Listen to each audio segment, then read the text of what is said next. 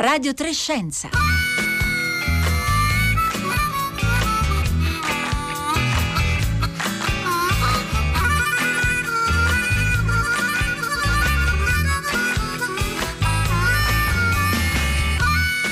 Le 11.30 e 52 secondi in questo istante. Buongiorno da Marco Motta, bentornati all'ascolto di una nuova puntata di Radio Trescenza in questo lunedì eh, 9 agosto, che è un giorno importante per diciamo, le nostre conoscenze sui cambiamenti climatici. Quindi la questione eh, che ci riguarda tutti da vicino è ancora eh, in corso la conferenza stampa di presentazione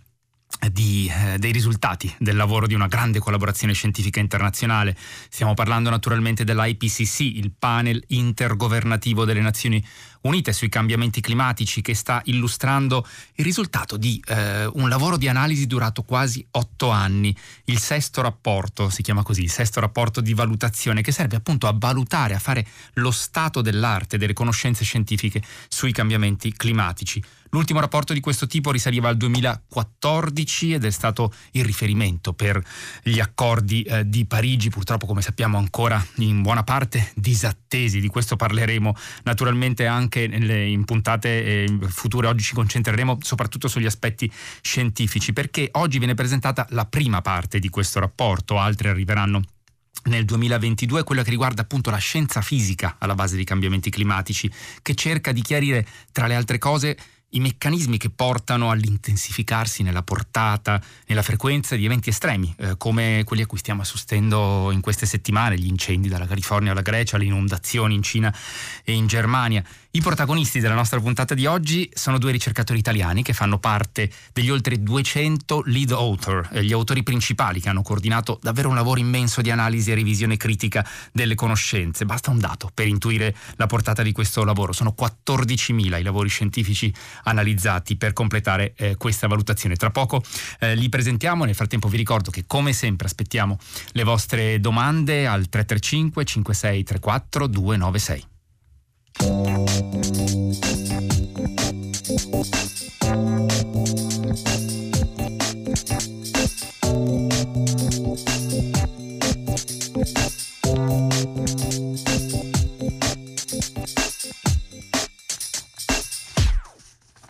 Buongiorno a Sandro Fuzzi.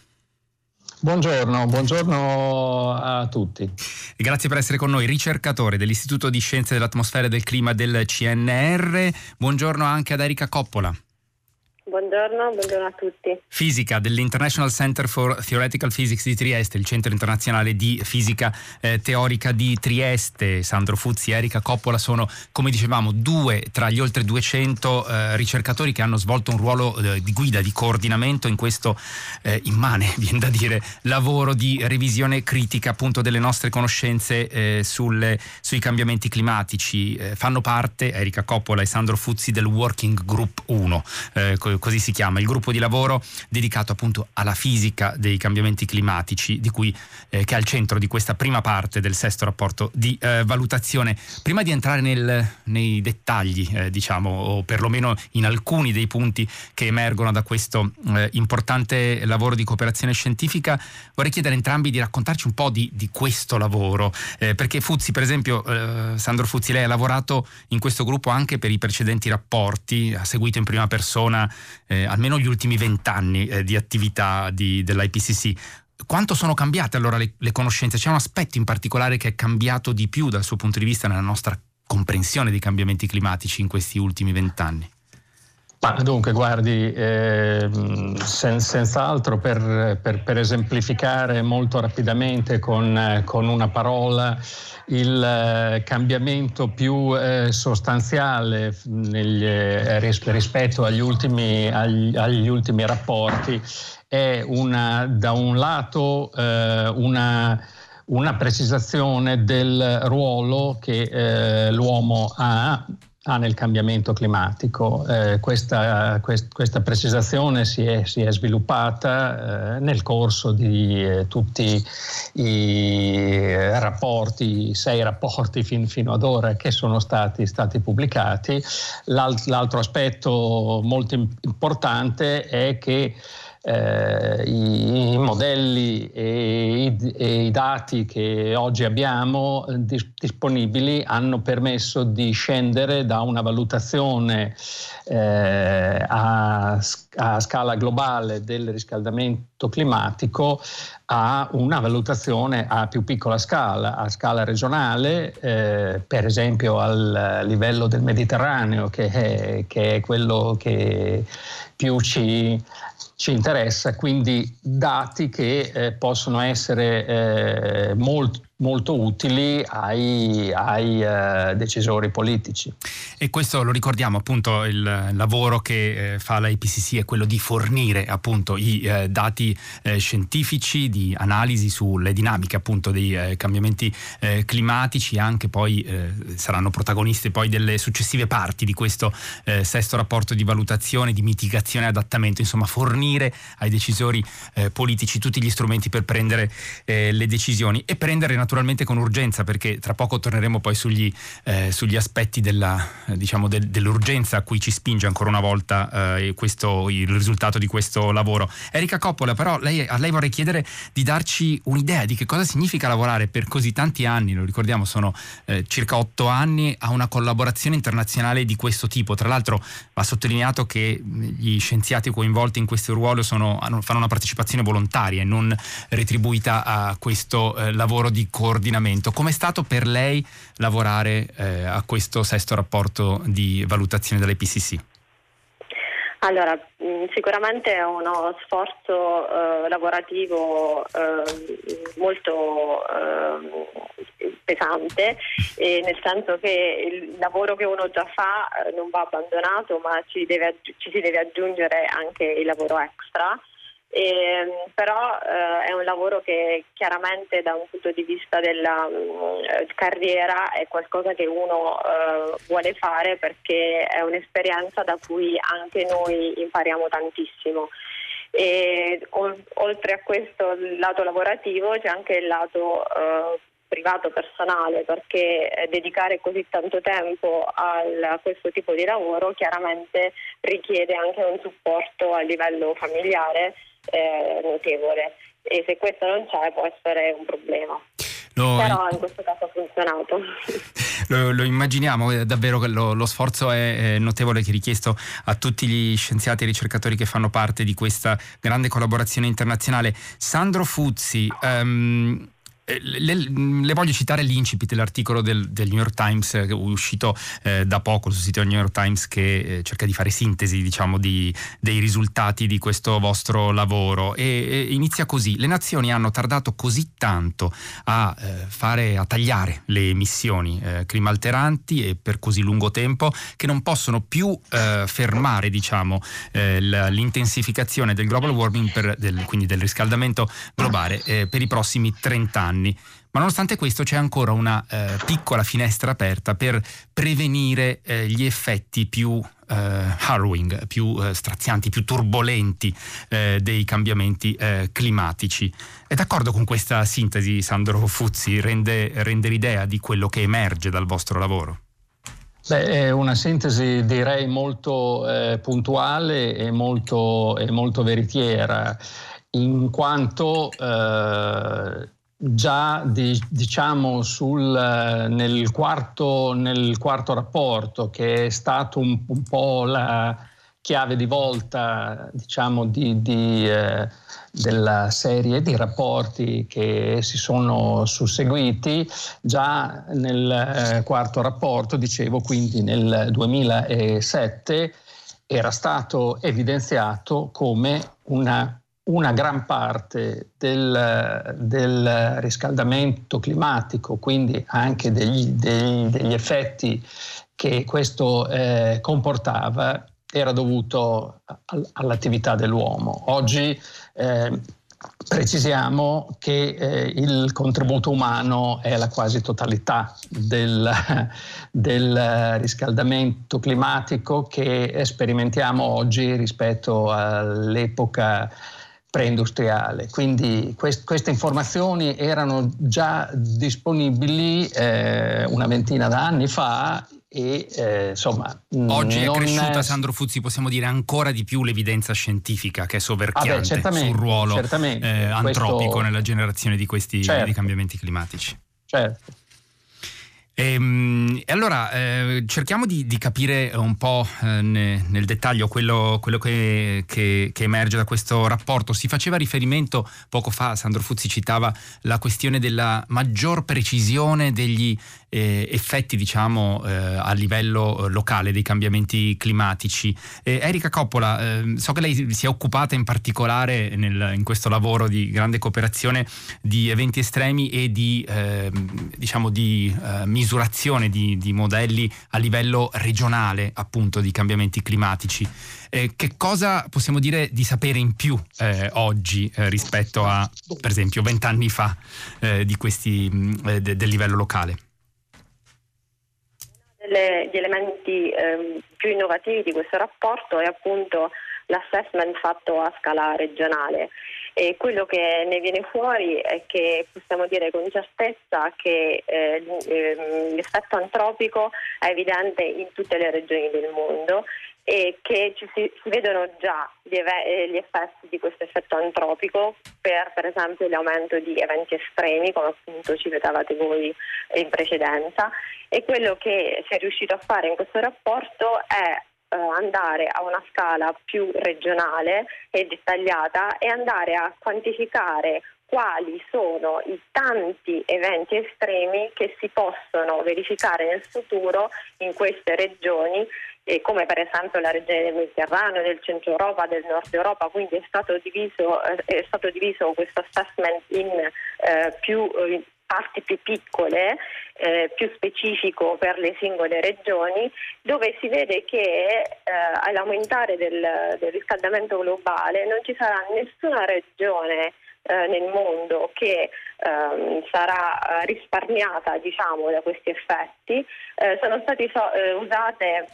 delle um, quantità uh, che in inglese vengono chiamate climatic impact driver che si può tradurre in italiano come eh, condizioni climatiche o forzanti che sono responsabili di impatti nei settori ehm, ecolo- mh, mm, mh, mm, ambientali o eh, della società, quindi per l'uomo o per la natura. E si vede che in ognuna di queste regioni ci sarà un insieme di un, aumento di, eh, di, tanti di questi ehm, diciamo, ehm, fattori, quali, quali, per esempio precipitazioni estreme, aumenti di ehm, condizioni atmosferiche che conducono a incendi, ehm, aumenti di ehm, eh, slavine, ehm, episodi di, eh, di innalzamento del livello dell'acqua ehm, inondazioni delle città costiere, eventi chiaramente di temperatura estrema, ma tutte queste cose saranno, aumenteranno tutte insieme. E quello che si riesce a dire è che eh, nessuna, nessuna regione si vedono meno di 5 di questi tipi di ehm, hazard contemporanei all'aumentare del, del, del, global warming. E in quasi eh, la totalità delle regioni ci saranno più di 10 di queste eh, condizioni che aumenteranno. Quindi questo, Erika Coppola sostanzialmente ci dice che eh, tutto il pianeta eh, sarà esposto in eh, misura magari variabile ma comunque agli effetti eh, dei cambiamenti climatici. L'area mediterranea è tra quelle più vulnerabili a livello globale? Allora, nell'area del Mediterraneo è una delle aree in cui eh, si ha un numero più alto di tutte queste eh, condizioni ehm, climatiche che sono rilevanti per gli impatti, come dicevo prima. Nell'area eh, del Mediterraneo si vede un aumento delle eh, precipitazioni estreme, così come un aumento delle condizioni di aridità, eh, di siccità, che sono eh, importanti per esempio per eh, le piante del settore agricolo oppure per, eh, per, i fiumi, quindi la diminuzione del, dell'acqua dei fiumi disponibile, aumento delle condizioni che portano a, ehm, a, a, ehm, a fenomeni di incendio boschivo E, quindi saranno episodi di, di innalzamento dell'acqua, eh, alluvioni e alluvioni sia che quelle che riguardano le città, quello che si chiama pluvial flooding, cioè dovuto a eventi estremi di precipitazione e quindi l'effetto combinato di questo con l'urbanizzazione della città, ma anche quello uh, flooding, proprio l'alluvione del, del fiume dovuto anche questo all'effetto combinato di vari forsanti climatiche. E l'abbiamo, l'abbiamo, visto purtroppo negli ultimi anni e nelle scorse settimane, esatto. come ricordavamo prima, eh, in, sia in Cina ma anche appunto in Europa, in Europa centrale e, in Germania in particolare. Ora naturalmente eh, le, le, eh, diciamo, le, analisi che emergono da questo sesto rapporto di valutazione non le possiamo definire certo rassicuranti, anzi sono eh, appunto un, un, bagno di realtà necessario per eh, capire, per spingerci in realtà realtà, e a questo dobbiamo guardare, a eh, prendere delle decisioni eh, più eh, diciamo, urgenti possibili e con misure sempre più coraggiose. Allora, torno da Sandro Fuzzi, ehm, lo sappiamo, nel 2015, nel dicembre 2015, gli accordi di Parigi che lo ricordiamo erano basati poi diciamo sulle, eh, sui, sui, dati che emergevano dal rapporto precedente, dal quinto rapporto eh, a cui avevate lavorato, eh, sono state salutate come un accordo eh, importante, un passo fondamentale diciamo dal punto di vista della cooperazione globale. il problema è però Sandro Fuzzi che eh, diciamo, gli impegni presi eh, a Parigi con tutto quello che è successo in questi anni in realtà sono stati in parte ancora eh, disattesi e eh, come dicevamo prima citando l'incipit di questo articolo del New York Times rimane una finestra eh, eh, stretta ormai per, per, l'azione. Che cosa significa materialmente, Sandro Fuzzi? A quale obiettivo dobbiamo eh, puntare? Gli, gli, diciamo, l'accordo di Parigi puntavano a eh, mantenere il riscaldamento globale, il surriscaldamento entro il massimo due gradi eh, rispetto all'epoca preindustriale. Eh, oggi a che punto siamo e quali obiettivi ci dobbiamo porre? Beh, dunque, il, eh, il, sesto rapporto IPCC an- analizza cinque, cinque scenari no, che sono mh, due, due, scenari, due, scenari, bassi, eh, diciamo eh, uno scenario medio e eh, due, due, scenari eh, con invece con uh, un intervento molto, molto limitato. Ora, eh, secondo i due scenari che, che prevedono una riduzione eh, sostanziale delle emissioni nel, nei prossimi anni, nel, nel prossimo decennio, eh, fino al 2050 che sia eh, sostanziale e sostenuta nel tempo, cioè non, non può essere una, una cosa eh, che viene, viene, fatta in modo episodico. Ecco, in questa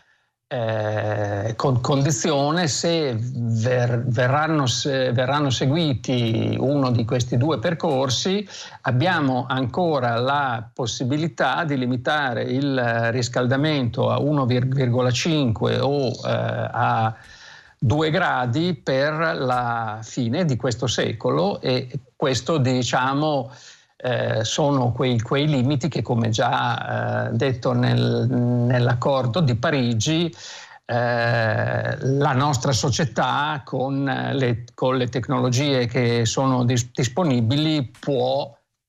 può gestire. Ecco, se, se, si va oltre, insomma, siamo abbastanza nel campo dell'ignoto. Ecco. Ma Sandro Fuzzi, questo significa che l'obiettivo che lei citava, 2050, eh, lì dovremmo arrivare con una riduzione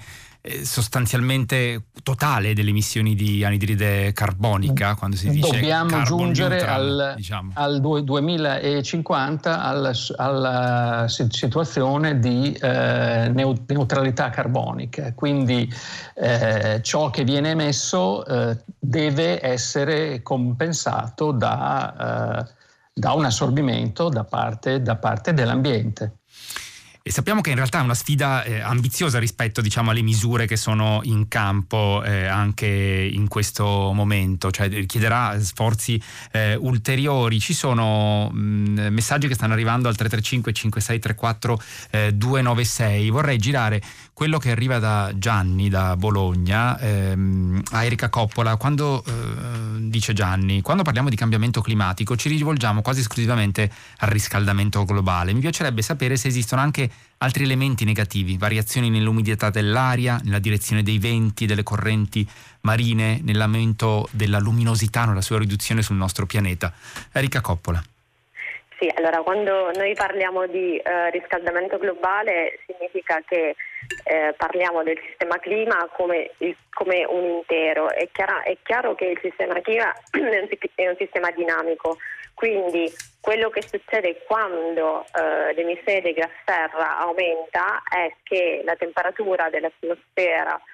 sale e quindi di conseguenza, essendo il sistema clima un sistema dinamico, ci sono anche delle conseguenze sulla eh, direzione dei venti, sulle dire- correnti marine, eh, sulle formazioni di sistemi eh, tropicali come cicloni, eh, lo, le, lo spostamento di quello che si chiama lo storm track, quindi diciamo, la traiettoria delle eh, delle tempeste che mh, mm, scendono da, dai poli. E quindi è, questo è un sistema dinamico, quindi non è solo la temperatura che cambia, la temperatura è un, il segnalatore principale del, che è connesso alle emissioni, ma poi è tutto il sistema che dinamicamente si aggiusta a questo innalzo di temperatura provocando degli effetti fino a quelli che abbiamo descritto prima, effetti estremi di eh, alluvioni, eh, fenomeni di siccità, tutto, e questo è tutto legato al,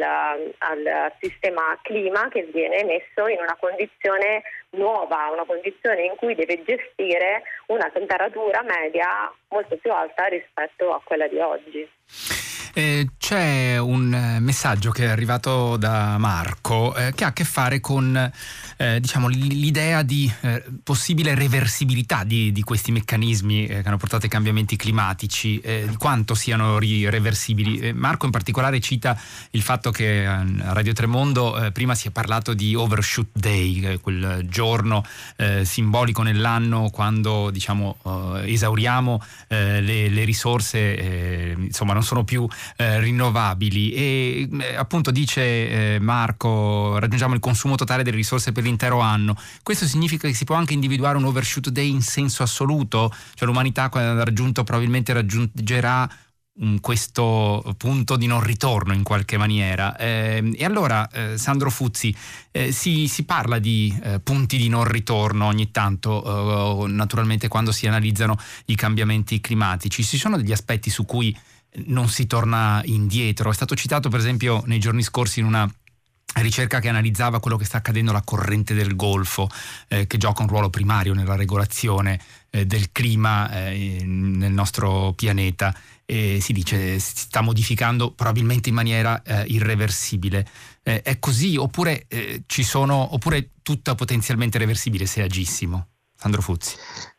Dunque, allora da, da questo punto punto di vista i cambiamenti climatici che ci sono stati fino ad ora sono ir- irreversibili per perlomeno a scala di diversi secoli, quindi eh, molto, molto più ampi di, di, quella che è la nostra, la nostra aspettativa di vita, quindi ciò che abbiamo fatto fino, fin, fino ad oggi si protrarrà eh, per, non per gli anni ma per i secoli a venire, quindi per le future generazioni, eh, con gli effetti eh, di, cui, di, cui, parlava Erika prima, appunto che eh, eh sono as- associati a questo, a questo riscaldamento. Ciò che noi possiamo eh, fare è eh, contenere il riscaldamento a quei valori a cui accennavo prima, 1,5 oppure 2 gradi, perché eh, questi sono, sono, sono, gestibili, ma per fare questo bis, bisogna, eh, bisogna procedere con eh, delle, eh, delle, misure che siano tempestive, quindi nei, già nei prossimi anni e che, che siano sostenute